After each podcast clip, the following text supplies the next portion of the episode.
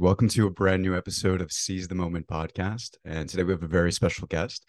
We have Steve Magness. He's a world renowned expert on performance, well being, and sustainable success. He's the co author of the best selling books, Peak Performance and the Passion Paradox. In his coaching practice, Steve works with executives, entrepreneurs, and athletes on their performance and mental skills. In addition, Steve's expertise on elite sport and performance has been featured in The New Yorker, Wall Street Journal, the New York Times, Guardian, Business Insider, and ESPN, the magazine. His newest book, out now, is called Do Hard Things Why We Get Resilience Wrong and the Surprising Science of Real Toughness. Welcome, Steve. Yeah, thanks so much for having me, guys. Absolutely, man. And thank you for coming on. So, to read a quick passage from Steve's book, Steve wrote, The person who hates the other, because that's a lot easier. No, the person who, yeah, the person who hates the other, because that's a lot easier than facing their own pain and suffering. The parent who confuses demandness, demandingness for discipline. The coaches who mistake control for respect. And the vast majority of us who have mistaken external signs of strength for internal confidence and drive. We've fallen for a kind of fake toughness that is control and power driven, developed through fear fueled by insecurity based on appearance over substance. Yet we are in a new era, one in which the emerging science and psychology on overcoming challenges point to a radically different definition of toughness. Regardless of whether it's on the sporting field, in the classroom, or in the boardroom, strength and resilience don't come from blindly pa- powering through adversity or pretending that punishing ourselves yields results. Instead, real toughness is experiencing discomfort or distress, leaning in, paying attention, and creating space to take tough, thoughtful action. Mm-hmm. It's maintaining a clear head to be able to make the appropriate decision. Toughness is navigating discomfort to make the best decision you can. And research shows that this model of toughness is more effective at getting results than the old one. Real toughness is much harder than the fake kind. To understand what toughness is, we can look to, to another successful coach, and that's what we'll be talking about in a minute, one who allows his players to be who they are celebrating the way they see the world. One who encourages meditation and yoga or shifts from a meeting to playing a ring toss if his players get heated. According to one star player, he's never negative, doesn't scream. He finds a way to turn a mistake into a positive. So, first of all, I love that phenomenal writing. And then, so Steve, who is the coach that you were referring to here or we're about to refer to here? Yeah, and that passage is Pete Carroll. Yeah. Yeah. So can you tell us a little bit about him and how he differs from some of the other coaches like that you were? Bobby were... Knight? Yeah. Yeah. Like Bobby Knight. Mm-hmm.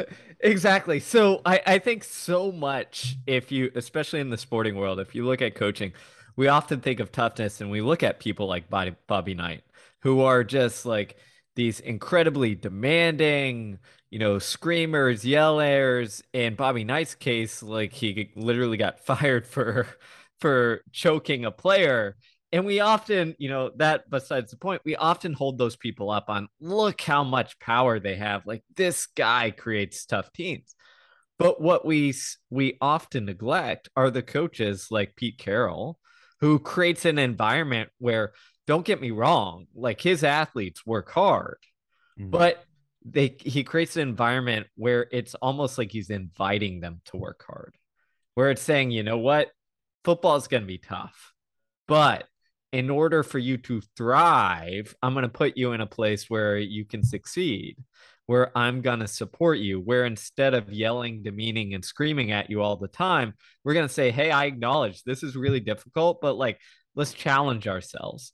And what you see is in coaches like Pete Carroll or others like Steve Kerr, or even going back, uh, like John Wooden in basketball, mm. is they understood to get the most out of someone it's not to put them in a place of fear, right? It's not to put them in a place where someone's just surviving, but it's to create the security in the in the competition space where they can take risks, where they could potentially fail, but it's in the name of growth and development. And, and to me, that's kind of what it's all about.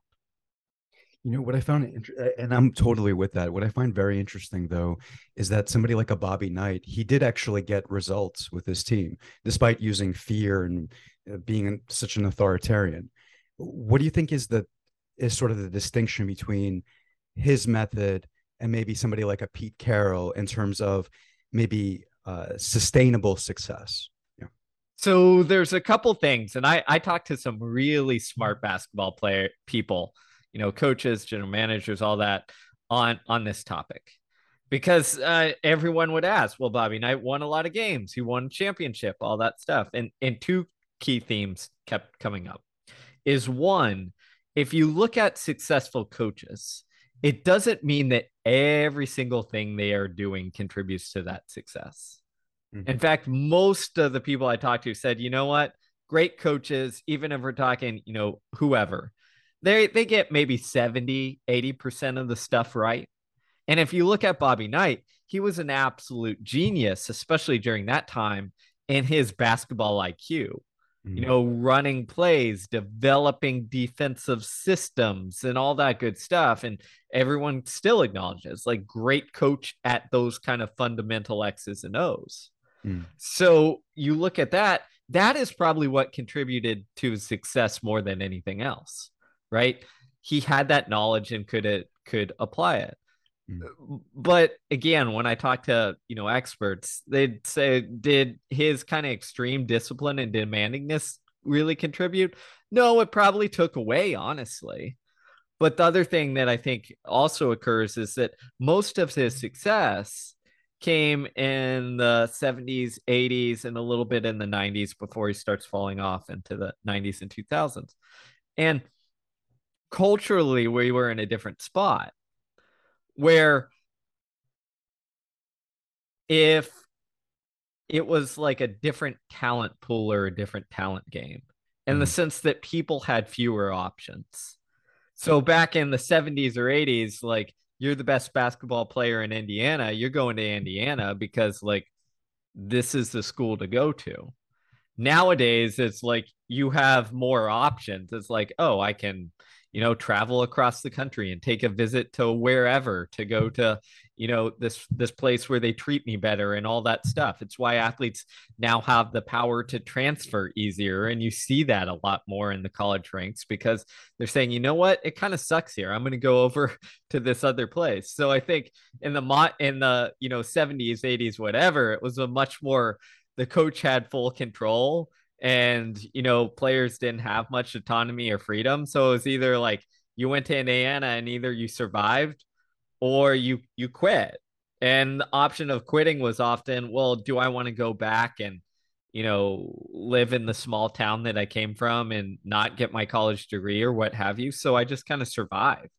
So hmm. you know it, it put players in a different kind of mindset Right. And it seems like like coaches for ages, I mean, have had kind of an inordinate amount of power. Where um not to get into this too much because this is a bit of a sidetrack, but like now what's sort of tearing up the sports world is uh so Dana White, I'm sure you might have already seen Steve. Yeah. So Dana White was on a Gronk show and then he pretty much said that like uh so the Tom Brady and Gronk were essentially on their way to becoming Raiders and then Gruden kind of nixed the whole deal. And so what's funny is so I'm a Tampa Bay Bucks fan and I mean I've known about Gruden for ages. I mean, he was at one point or another my favorite coach for a very long time.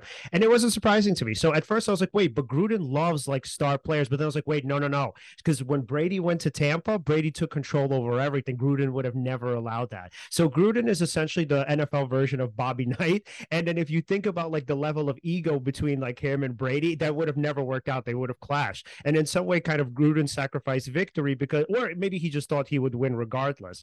But uh, so just, and now going back into Steve, into your work. So do you think that that kind of happens with these coaches where there's so, not to use a pejorative term, but I think it kind of applies. Like they're a little bit megamaniacal, where they think, you know what, it actually doesn't matter who my players are. I could win with anybody. Kind of like what it seems like Bill Belichick is doing now.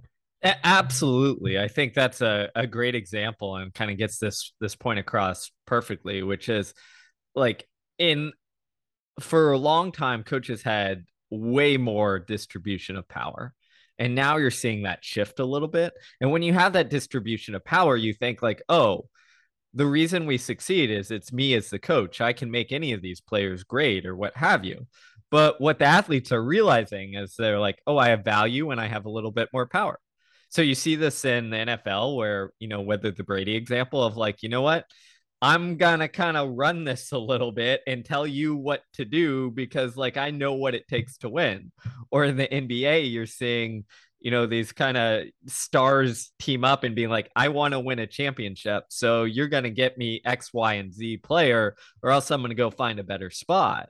So players are exerting a lot more power than, you know, they maybe had 10, 20, 30 years, years ago.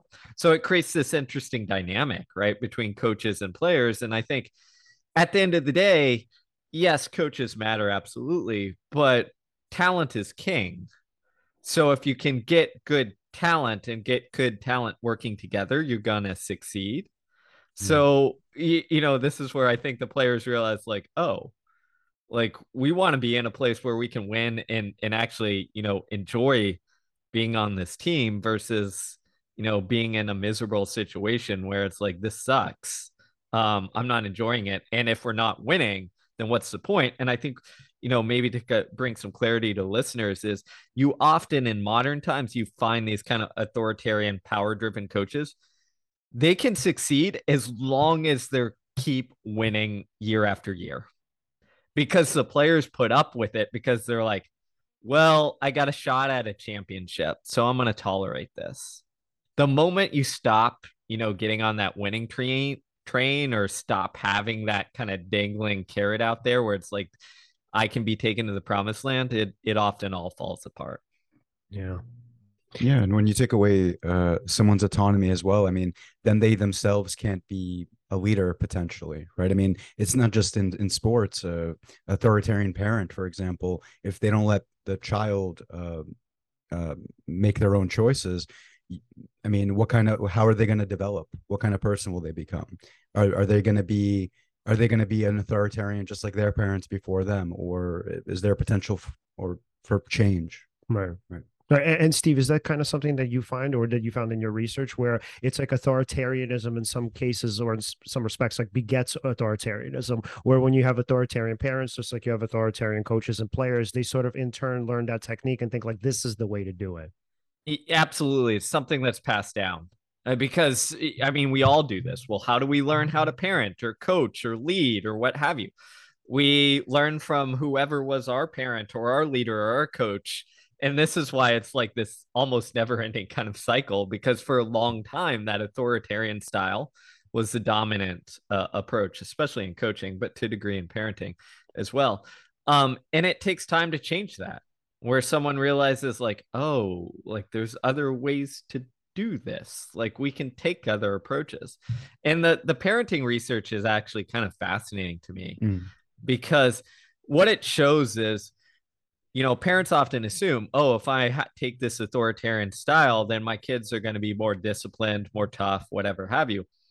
And the research actually shows it's the it's the opposite is that authoritarian parents often you know have children with more behavior problems and, and the reason is pretty simple is because if you give that child, as you just said, there no choice, mm. well, they only learn one way to cope and deal with difficult things. And that's like, okay, I'm going to obey my parent as long as they're there. But the moment they're gone, like, I'm going to figure a way around this, right? They're going to figure out how to get out and avoid curfew or whatever crazy, you know, uh, authoritarian kind of rule they have on them. So you're you're not teaching your kid how to cope and, and deal with the actual stuff.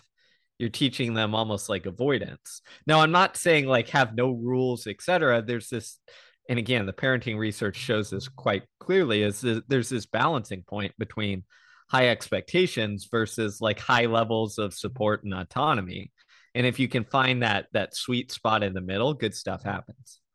No, I mm. love that. Yeah, and you mentioned Bill Walsh, who for me was like one of the greatest. I mean, for everybody, this is obviously not just individual to me, uh, but he was, you know, one of the greatest co- one of the greatest coaches of all time, right? So, and what I love about Bill Walsh is he took the time to actually nurture his players by teaching them and explaining to them why he was doing certain things and why he was calling certain plays, uh, certain kind of like just packages, formations, and whatnot. So, let's kind of get into coaching as an example, right? So, we've already distinguished who Bobby Knight was and what his coaching style was, what made it effective. Obviously, Alan touched on why it wouldn't be effective. And then so Pete Carroll, right? You mentioned him as this sort of pillar of uh, of like healthy coaching slash maybe even parenting to some extent. So what is it about Pete Carroll that in some way you know kind of sets him apart from these people and puts him into a category of a Bill Walsh in some respect?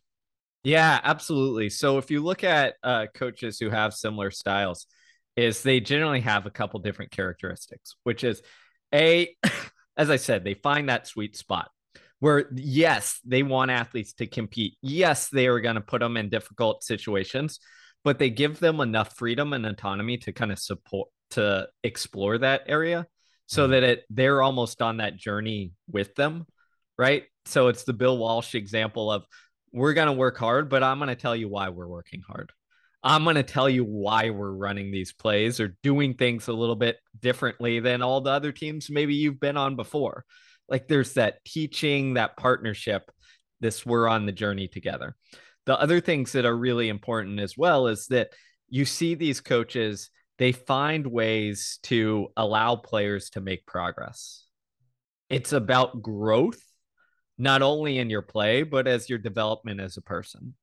And when people feel like they can grow in this environment, they are way more motivated and way more likely to persist instead of quit or resist or whatever you want to call it. So they find ways and moments to say, you know what, we're making progress. And that progress isn't always defined as, you know, wins or losses or your stats or what have you, but ways to signal, hey, here's our process, here's how we're getting better.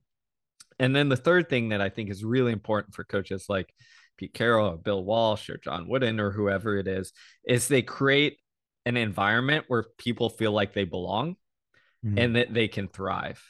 And I, I remember actually I took a, a, a class in grad school by a former uh, NFL general manager who won a Super Bowl as a GM.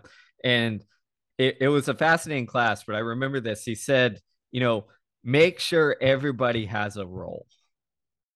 And it's very easy for the top players to understand their role, right? They're like, I'm the star, I'm the starting wide receiver or quarterback. Like, of course, I know my role. Right. But what happens is often we neglect, you know, the guys on the practice squad, the guys who are on special teams, the guys who barely see, you know, the third string quarterback. And when you neglect them and they don't feel like they have a role, then they start, they stop seeing how they're contributing to the team and they get a little discontent and they get a little more unmotivated. And from the bottom up, that almost swells to this discontent in the team.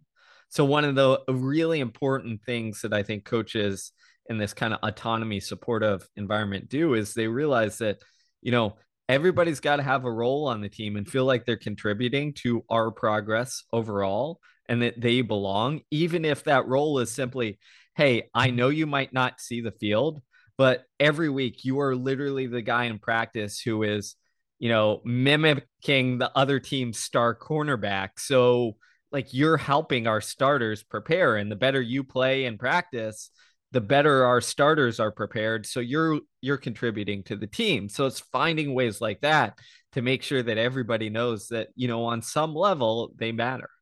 Wow, I love that. And I mean, that kind of makes me think of Bill Belichick. So, what he normally does, and this is something that seemed to be, uh, at least for a while, maybe not anymore, but it seemed to be antithetical to the way things worked, was that like everybody else, GMs, coaches, they would focus on star players, but Bill Belichick found value where other people couldn't see it. So, he made trades for like these random players, and people would be like, like, why is why is he even doing this? This isn't really that important. And for him, he's like, look, man, we're gonna have. I'm sure he didn't even say this. I'm sure somebody said this as a quote from him because Belichick is notorious for not speaking to the media. Um, so somebody said, like for Belichick, it was like, look, we're going to have a lot of games that are going to be decided by about three to six plays, and those players that you would never think of, they're going to be the ones who decide those games, and those are the games that are going to get us into the playoffs and on, you know, to the Super Bowl. But like uh, for the most part, you know, we're sort of dazzled by stars, but we fail to see people who are like, uh, or people who are not just contributors, but if you look at even just myopically in terms of winning games, David Tyree from the Giants, right, a guy who was notorious practice player. I mean, it could be argued that he was one of the main factors of them winning that Super Bowl. And now it's like people like, who's David Tyree? Exactly. I love that example because I think what what uh, coaches like Belichick understand is that like you never know who's going to be that person who steps up in that moment. So it matters that it's top to bottom. You've got people in place where you know you can help them grow, develop, and and and like do things or accomplish things that that really matter. As I said, another uh, NFL longtime coach called it, told me the bottom 20% rule, which is like, I got to make sure the bottom 20% of my roster, like, are guys that I know I can count on. And that again, have that role so that you know inevitably they're gonna probably they're gonna probably suit up and contribute at some point where maybe i didn't expect it and I think that is it's human nature to kind of focus on the talent. And obviously we need the stars and all that stuff, and they matter and they're going to get us 90% of the way. but it's often like the small things or the the small role players who often kind of make the difference in those those pivotal moments. And if you neglect that, you're not only setting yourself up for not having someone to come through, but I think, you know, as well, you set up the culture of the team. In fact, there was this wonderful study outside of sports, but this really kind of drove drove it home for me. Is a couple of psychologists looked at success in the uh, the Air Force Academy, hmm. and if you look at the Air Force Academy, how it works is essentially you go in, you get assigned to your squadron, whatever they call it, and then for the next four years, like those are your people. Those are the people you do everything with. And they wanted to see well what made you know really successful squadrons successful like what were the ones who you know improved physically the most and like academically on the all the stuff? And they thought it would be like the the the squad captain for lack of a better term the best person in there the fittest you know strongest all that stuff. But what it actually turned out to be is every squadron went the direction of the least fit person in there. Wow so the hmm. least fit person and the reason they think this is what happened is because if that person was training hard or like working hard everyone else looked around and was like well, I know this person's like the worst at the push-ups or the mile run or whatever test it is, and they're they're busting their ass. So I'm gonna do that. And it went up the up the chain so that everyone worked harder and therefore everyone improved better. If the least fit person said, Who cares? Like, what's the point? Then that brought down the motivation of everyone else. And I think that I think of that study often in sport, in academics, and whatever have you, is that so often we we think and focus on the top but it can come from the bottom up on like the motivation and and our willingness to improve. Wow. Yeah and this sort of translates to the workplace too right? Like i mean of course like we could think of our star players as uh, managers ceos directors and all of that but if you think about the people who who work underneath them i mean uh, what makes uh, those teams the most successful it's not necessarily um, the the manager's ability to manage them. It's it's also to foster sort of a sense of psychological safety, right? Like a a sense that uh, I mean, we we talked about this before, right? But sort of giving autonomy even to the you know quote unquote uh, weakest or lowest uh, person on the on the totem pole and that's i know it sounds like i'm calling them weak or low i don't mean that i just mean hierarchically yeah, yeah. you know in in the in the status wise yeah, status wise mm-hmm. yeah. yeah that's very interesting. Yeah, as far it, as that goes. Yeah. It, it is, and it absolutely mm-hmm. applies in the workplace. Is that you know, um, people know this. Like we all know this. We all know or have been in this situation where maybe we were in a job and we were like micromanaged to death, right? And what happens in that job? You start to become miserable. Why? Because you feel like you have no autonomy. You feel like you can't do anything or maybe utilize any of your talent or innovative ideas to solve any problems because you know you're just kind of told to you know follow these directions and and mm-hmm. don't deviate whatsoever and it becomes miserable and that often can radiate up you know the workplace where it's like workers aren't aren't aren't um aren't productive and then another thing that i think also ties into this and i it's been a while since i read this research but they they found that you know when companies are struggling on a really difficult problem you know one of mm-hmm. these barriers that like okay this is holding our organization back it is often the people i think it was like three or four levels down mm. that have the answer to that problem wow right so mm. if you if you neglect kind of that hierarchical lower spot you often preclude yourself from solving the the the big issue or the roadblock. And this this again makes sense. Think about it in terms of like understanding of the company. Often what happens is like the ceo or the manager is like yeah they have a high level understanding but they don't have that detailed level of the day-to-day understanding of the issues that the company might face or where those things are.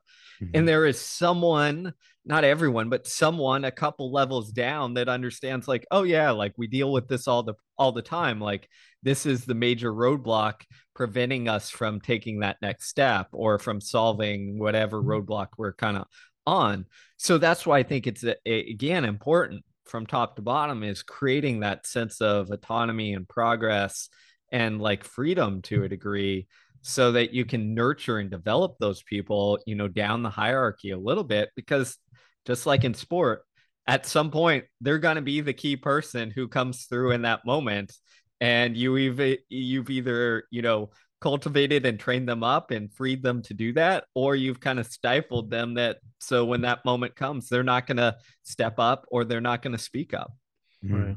So I, I want to ask uh, kind of a tough question, which obviously you may or may not know the answer to. So we had uh, Brad Johnson on the podcast last year. So uh, for those who don't know, Brad Johnson is the quarterback who won the championship with the Tampa Bay Buccaneers ages ago. Mm-hmm. So Brad loves Gruden. So anytime like you know anybody mentions Gruden, Brad loves him. But Gruden is this like authoritarian type coach, and he's notorious for having bad relationships with his players. We can say a good amount of players really disliked him. Keyshawn Johnson was number one, uh, but Brad loves him him. And Brad's like, yo, listen, man, this guy got me to exactly where I needed to go. Right. So, I mean, do you think that it's so? Do you think that it's like a fit issue where for some people these kind of coaches work and for some they don't? Or are we mostly saying that somebody like Brad Johnson is more like an anomaly and that it's actually no, it's the Pete Carrolls of the world who are mostly successful? And again, Gruden, he might have his day in the sun, but for the most part, if we're looking at the aggregate data, he's actually not going to be successful. That's a really good and tough question. Yeah. And I, I don't have the answer for that. But what I can tell you is, of course, there's a component of fit in this. Right. And if we really wanted to know, we'd have to like understand, you know, that relationship that Brad Johnson and Gruden developed. But what I would also say is in, in this is Gruden is often known as like this guy who like quarterback guru, like loves quarterbacks. So he might whether he knows it or not, like he, you know, treat that quarterback differently than maybe someone, you know, the the linebacker or cornerback or like starting center or whoever it is, right? Because like Gruden's passionate about quarterbacks. Like he wants to dive deep and go in. So maybe for Brad Johnson again, there's that fit where it's like, no, this guy challenged me and got me better and gave me all this attention of of course like i'm going to support and love this guy. So there is is kind of this nuance here and there's nuance even on the coaching styles that i think you know might might differ a little bit uh with how each coach handles the relationships of the players they're they're coaching Wow. And that might actually explain why some players dislike him because if he's favoring, like literally, we're favoring, if he's favoring just like this group of quarterbacks, you know, from like the young guys coming up and obviously the veterans like Brad, I mean, yeah, of course, other people are going to be like, wait, why are they getting this special, special attention? We're all teammates. It, exactly. And this is one of the hardest things as the coach is like, you know, on a football team, you've got what, 53 guys at least.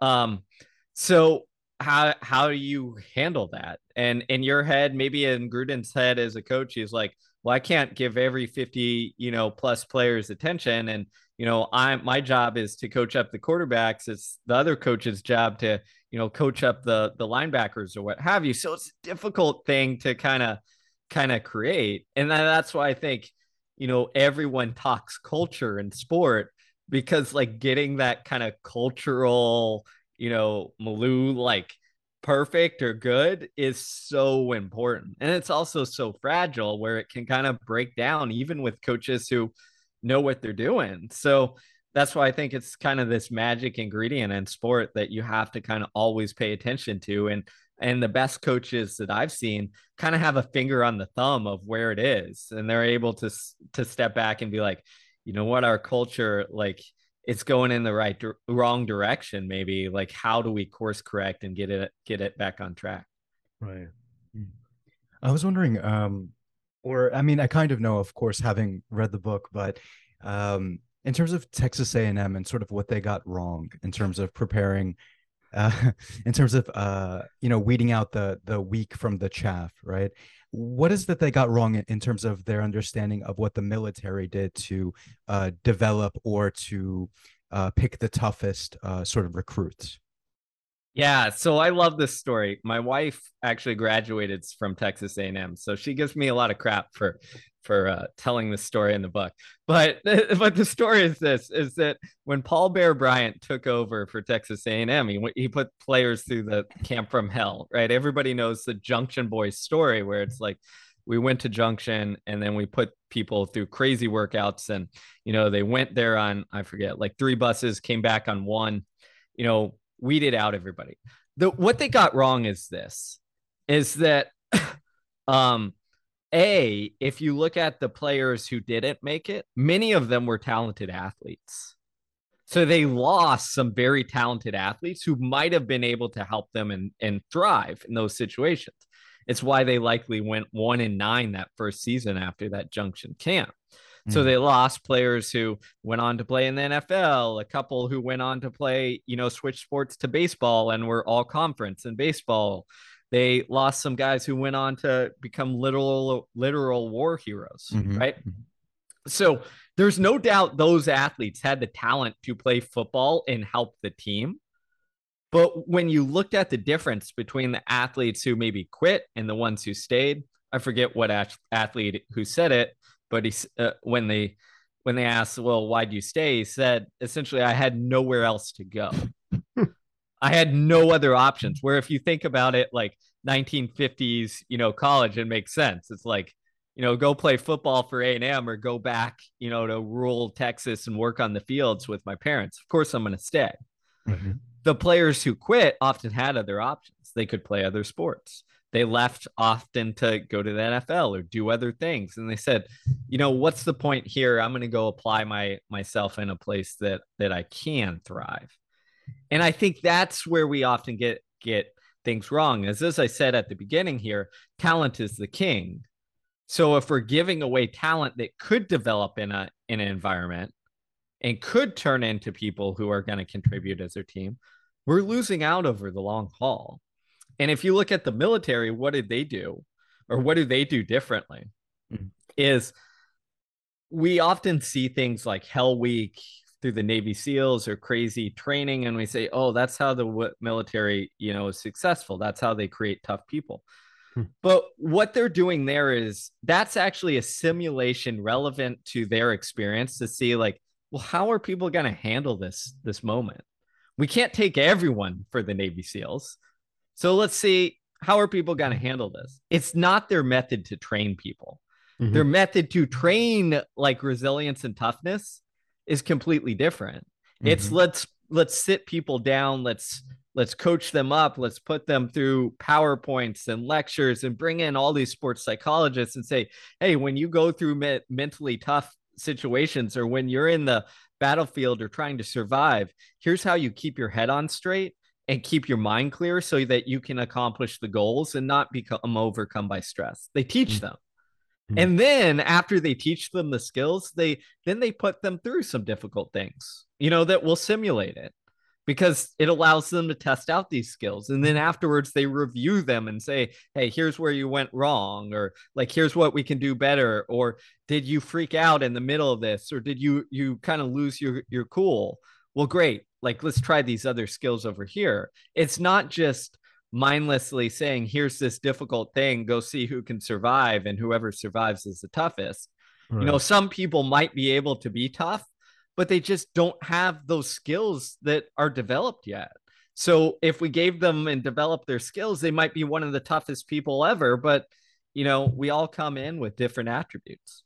Right. Yeah. I mean, traditionally, people just have this image of somebody who can endure uh, something incredibly tough as you know that that's somebody who we would consider a tough person right but I mean, it's interesting that the, these skills are something that are uh, that things that you can develop, right? Like there's a degree of self knowledge that you need to be able to have in order to be able to deal with uh, tough things. You can't just, uh, as you say, uh, one of the pillars is not to uh, necessarily re- react, but to respond.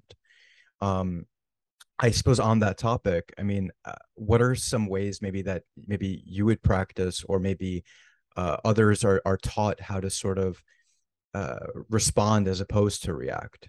Yeah. So I think one thing to kind of make this clear for people is there was this wonderful study that looked at uh, military personnel, special forces, when they put them through a survival training the first time. And 90, something like 94% of them experience disassociation. Wow. Which is which is like disassociation is like, you know, fog of war, your mind stops working right time seems like it's going you your memory goes like you can't remember and tell people what your experience was mm-hmm. which isn't a state that you want to be in in the military but the reason i love that story is it tells you that even these people who have been selected often aren't that good at the thing you know initially you know they have to train it up so i think mm-hmm. this is where that kind of respond not react idea is well what are we doing what we're trying to do is not just kind of put our head down and push through things. We're trying to create space so that we don't react to things, so that we don't feel that stress and then go, oh, I'm going to freak out, or that stress. And then my mind kind of shuts off and I go into survival mode.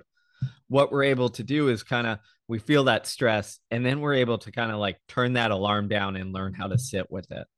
Right. And and in terms of you can look at this in two different ways is one skills that help us with us this and then two is the practices that that really kind of you know turn that alarm down mm-hmm. and for that second one turning down your alarm it's pretty simple it's you want to do activities that challenge you that bring on a little bit of discomfort that send that alarm going that tell you to you know escape or whatever get rid of this feeling and regardless of what it is you just want to spend time doing them and trying to just stay calm, cool, and collected.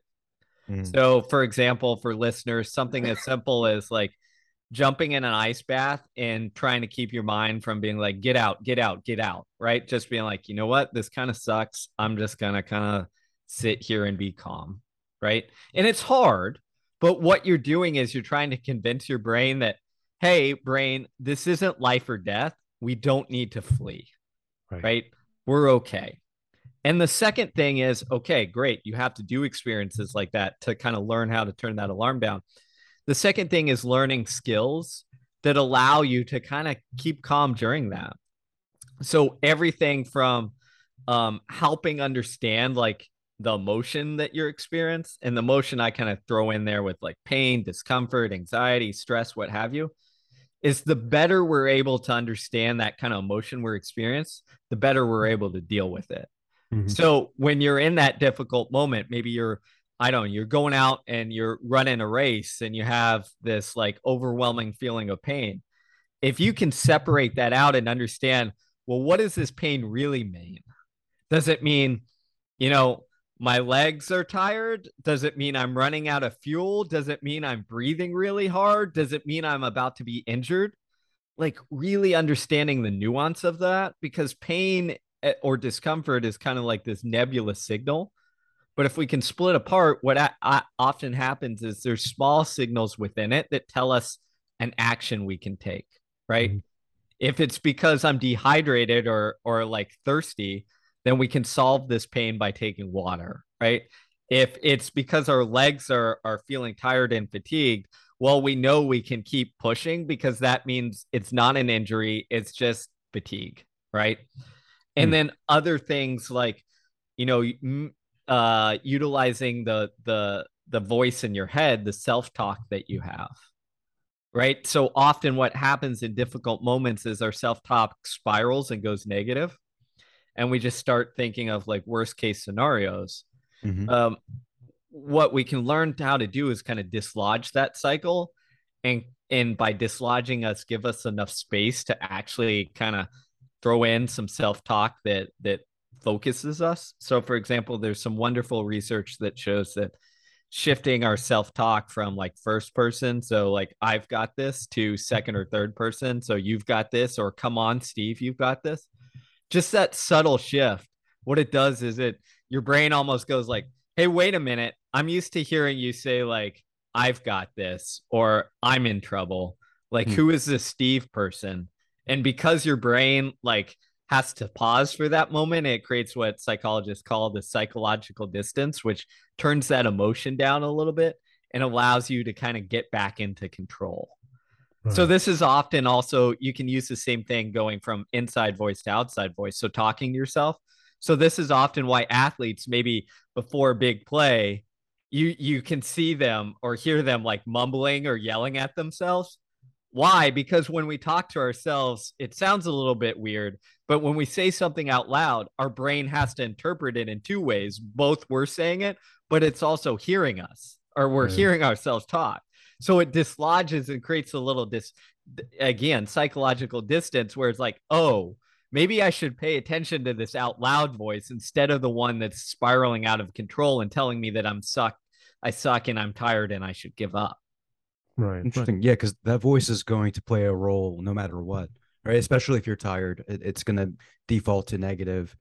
Uh, but then knowing that about yourself, right, and then being able to, you know, uh, take autonomy back with that outside voice, that's that's very interesting. I mean, I guess if I had to think about personally, something that I do is I just don't even trust the voice in my head at all, because, I mean, usually I try to make this distinction. It's like uh, usually if that voice in my head is negative usually it's not because i'm choosing to talk to myself that way. It's sort of just kind of happening as opposed to if i'm actually brainstorming or in a sort of a mode of critical thinking then i kind of know okay this is more me in the in the driver's seat. So that's sort of me personally though but i i do like this the putting distance between uh, you and that voice by saying like you've got this. It's something i'm gonna I, I've done by accident, but not on purpose. Right. So and, and by the way, yeah, no, go ahead, Steve. No, I, I I was gonna say I love that strategy you talked about because what you're essentially saying is that like this voice isn't me, which is Yeah. true. Like we tend to think, I think sometimes we give our voice power because we're like, oh man, why am I thinking these things? I must be horrible or weak or what have you. Mm. But we have all sorts of crazy thoughts that pop into our head all the time. But most of the time we say, yeah, yeah, I hear your voice, but like that's not me. I'm not paying attention to you. Like I'm not that person. Like whatever. And I think you know in these moments that that crazy voice that you just talked about that tells us to quit, to stop, whatever. I like to think of it as that's just my hyper reactive brain that is like, yeah, of course it's gonna try and get me to stop because I'm doing something that is difficult and that is not like sitting on my couch. So it's it's like my my brain's job is to protect me. So of course it's going to say all sorts of crazy things because it wants to go live on comfort land, not in like discomfort land. So same thing you just said is any way you can kind of convince yourself that like yeah, that's not that's not really me. That's just like my crazy brain talking is a good good strategy. Right. And it's like for us, these processes like seem so automatic. So obviously with Alan, like the kind of voice techniques or the inner voice techniques resonated. For me, it was actually the part about pain. So uh for me, I'm actually really like you, Steve. So I'm a perfectionist and I kind of struggle with sort of figuring out like when is it that what is it, first of all, number one, what is my body telling me? Does it really mean that I'm trying to or I need to stop? Or does it mean that I'm trying too hard? Uh does it mean that essentially and I would classify myself as pretty much somewhat of a hypochondriac. So I'm always wondering like is this like pain like is this just pain or is it discomfort? And it's something that i try to like help my patients with too because we often talk about the difference between just everyday discomfort and then obviously pain. And then so the kind of thing that resonated resonated with me about your work steve is that there was this um this part of your work where you talked about uh, the um the issues that you had with breathing.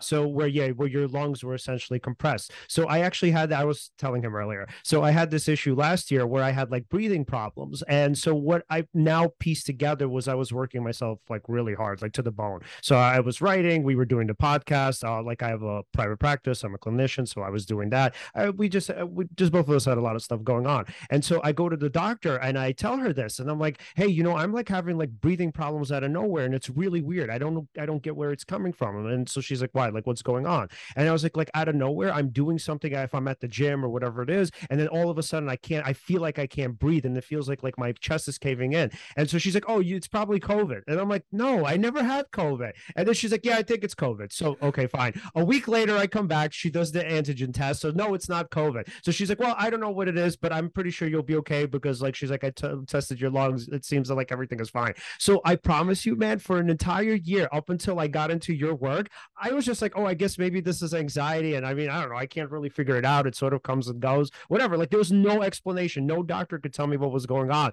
And then when i heard you talk about it on rich roll i was like oh shit that's what was happening to me. I was like it's the same exact thing. Literally when i'm like working at the gym i'm like oh my god i can't breathe anymore. What the hell is happening? Am i gonna have like a panic attack here?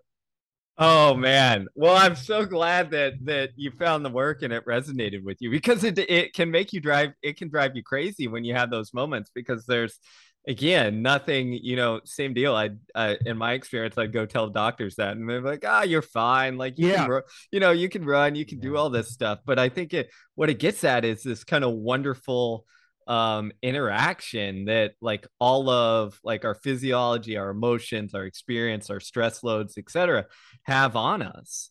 And that that like sometimes it takes like slicing and dicing that apart again and learning almost you know to a degree to kind of rewire your your kind of brains or your your physiological response that often kind of gets a little haywire when you're you're you know working yourself uh, very hard into death and etc and it just kind of goes into what i call this kind of protective mode right where right. it's like it's like oh we're gonna shut this down and and um all this crazy stuff and you have to essentially be like okay i need to rewire this and tell myself like how to relax and breathe and not fight this thing um, and get out of this kind of state so that I can do things in the the normal everyday way that I that I like to. And you were sort of forced into that position right? Because what was happening it was it almost felt automatic but it was essentially whenever your body was in a if correct me if i'm wrong of course but if it was in a, a fight or flight or sort of protection mode that's when your lungs would sort of close up. So you had to really train your parasympathetic nervous system to like really relax and really hone in on that practice to get to some semblance of normalcy. Exactly. And that's what it is. And that's, you know, really kind of made it sharp for or sharpened my ideas for this book because that's easy to say, but it's really difficult to do, especially in my, you know, my activity was running. So of course I'm stressed. Of course I'm like tense. Of course, like my sympathetic nervous system is through the roof but you really have to you know over time like you know i talked about earlier is in those difficult moments learn how to okay how do i keep my my mind and body steady? And not like have this natural reaction to tense up and try and fight because whenever i would try to do that i'd be like okay i'm tough i'm going to fight through this. Well what happened is my body would just say nope nope you're not like let's shut everything down so it really was kind of this rewiring and i think this is why it applies to you know even those who of us who didn't don't have this kind of or didn't go through this breathing type exercises the same thing happens is we often go too far on that kind of sympathetic almost overdrive in difficult mm-hmm. moments and we've got to learn how to turn on that parasympathetic and be like yeah i get it like adrenaline hormones are flowing but like you can still stay in control and if you keep that steady you're going to be able to function both physiologically and then also psychologically better. Right. Yeah and and to most people this would seem counterintuitive to, to think that you would be quote unquote tougher by relaxing essentially. It's, it's interesting because what that ends up doing is it frees up so much so many resources like uh, mental physical resources for you to be able to take on whatever challenge presents itself as opposed to oh i'm in this resistance mode like i whatever's happening i need to attack or plan plan this plan that whereas opposed to maybe you know maybe you trained beforehand uh, for something but now that you've completely relaxed maybe have no expectation the moment something sort of presents itself to you you you now because you're in this sort of relaxed state you can you know react well not react respond and be able to take on that challenge uh, when it presents itself. Exactly. I think one of the other um, um, examples that really made this clear is I talked to pilots in the in the Air Force, uh, in particular helicopter pilots, who essentially said, "Hey, you know, when we're being shot at, like your mind tends to go a little crazy and narrow into like survival mode."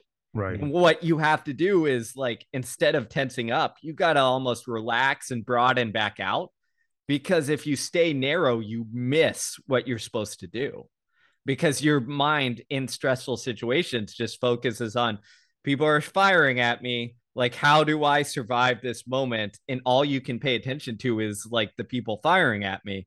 When you're flying the helicopter, you've got to like zoom out and pay attention to well, you know, what is my mission? What is my objective? How do I, you know, complete this in this moment? What do I need to pay attention to in my periphery or the buzzing and beeping noises and all that good stuff.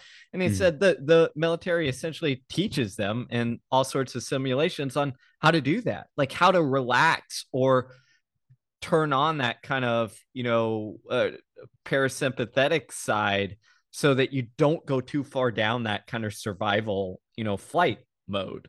And I think the same thing is is here in sport or whatever example is that when we go too far in that direction, all we see is the danger or the threat Mhm.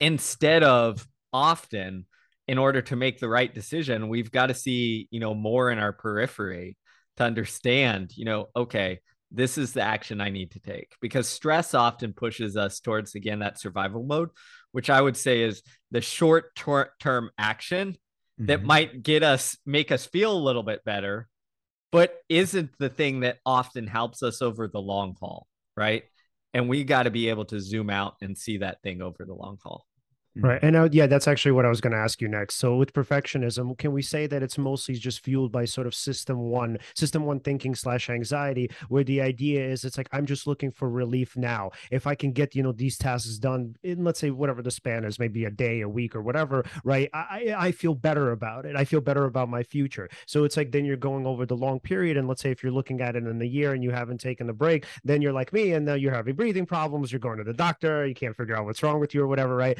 But the idea is essentially that it kind of boils down to like, how do I get relief now? And perfectionism is a great way to cope with it. Would that be it?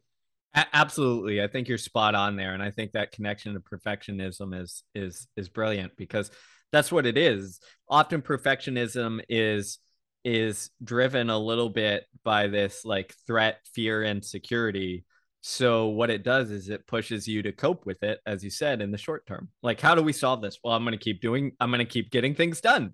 I'm Yep. going to you know keep you know check off all the things on my checklist. I'm going to perform at all of these things and try and do at the highest level.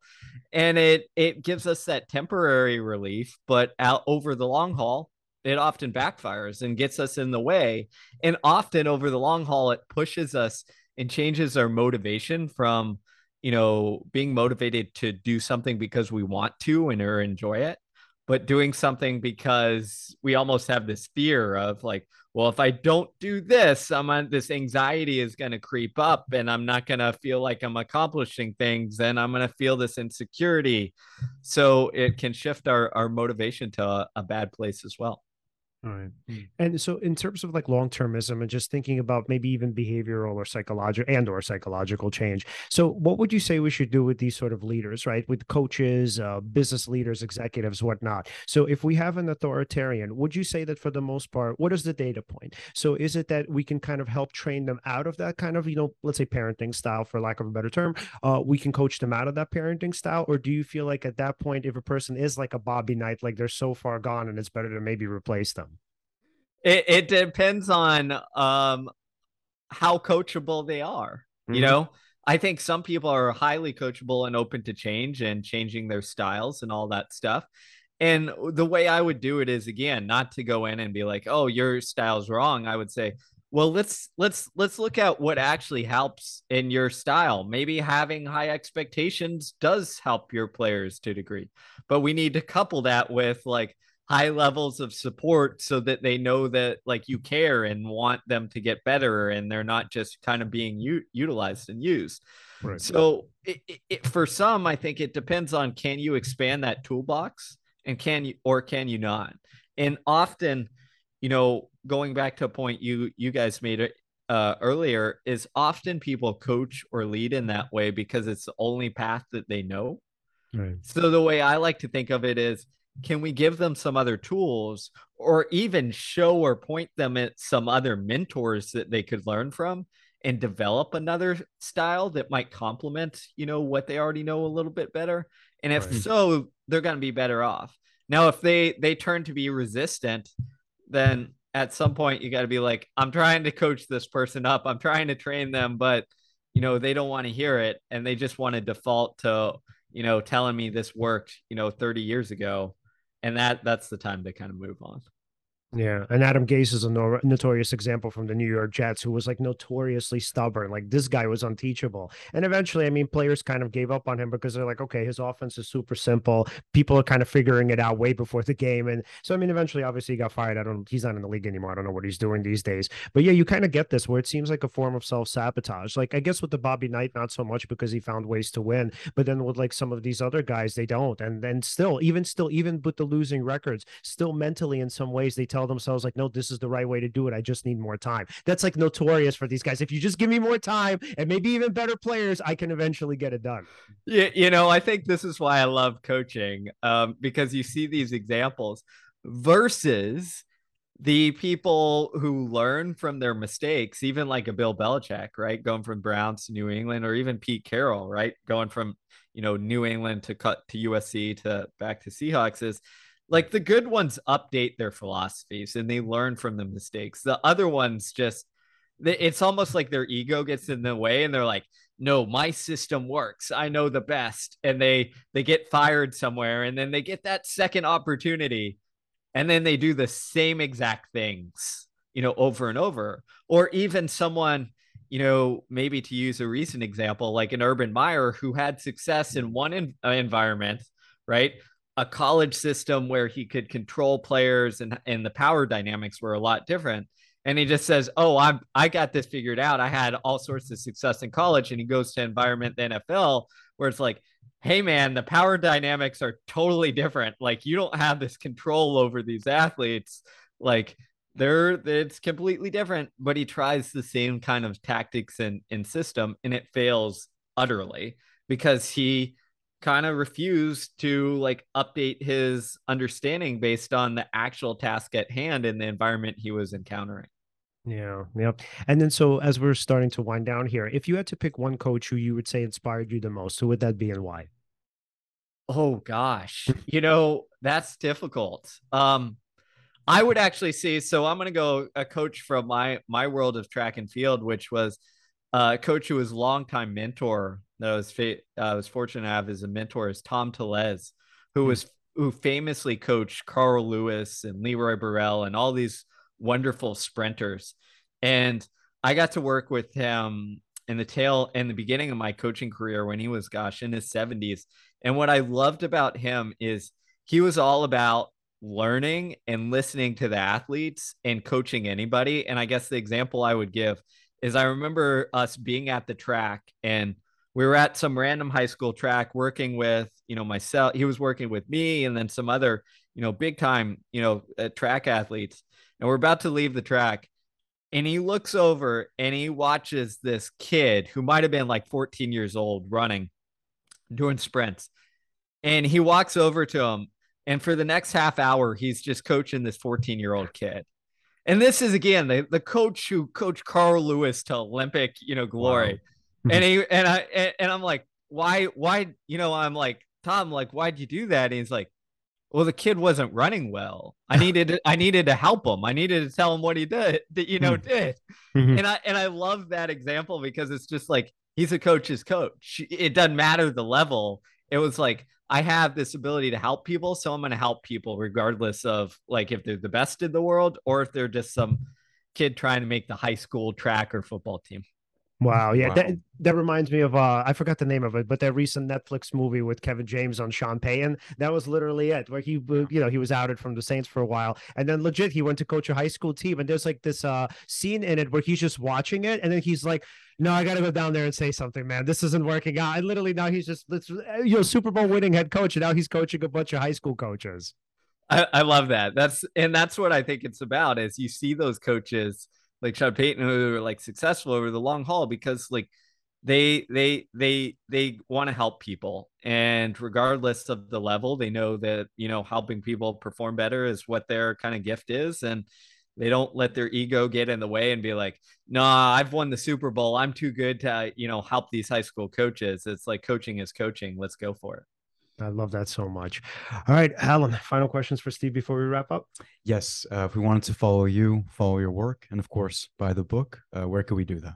Yeah, you can get the book, Do Hard Things, anywhere books are sold, Amazon, Barnes and Noble, all that good stuff, wherever you want to buy it. And then you can follow my work. I'm on all social media at Steve Magness. And then my website, stevemagness.com, has uh, everything you could want about me. I love that. Awesome. And then, so just before we wrap up, because we didn't have time for this today, I really just for everybody listening, please check out Steve's kind of journey and story in relation to the Nike Oregon project. Again, we didn't have time to get into it today, but like just super fascinating story. And obviously, Steve on Rich Roll, one of my favorite podcast mm-hmm. episodes ever. Super epic. You obviously get into it there. Steve, again, man, thank you so much for coming you on. so Such a much, man. great show. Yeah, thanks so much, guys. I really enjoyed this conversation. Absolutely, man. Talk to you soon. Take care. All right. First of all, that was awesome. Mm-hmm. Time flew. Well, anyway, uh, everyone, if you want to follow us, you can follow us at Seize the Moment Podcast. We're on Facebook, Instagram, TikTok, and also you can find us on Twitter at Seize underscore podcast. Like, subscribe, Hit the bell on YouTube. Mhm. and again, thank you so much for watching, and see you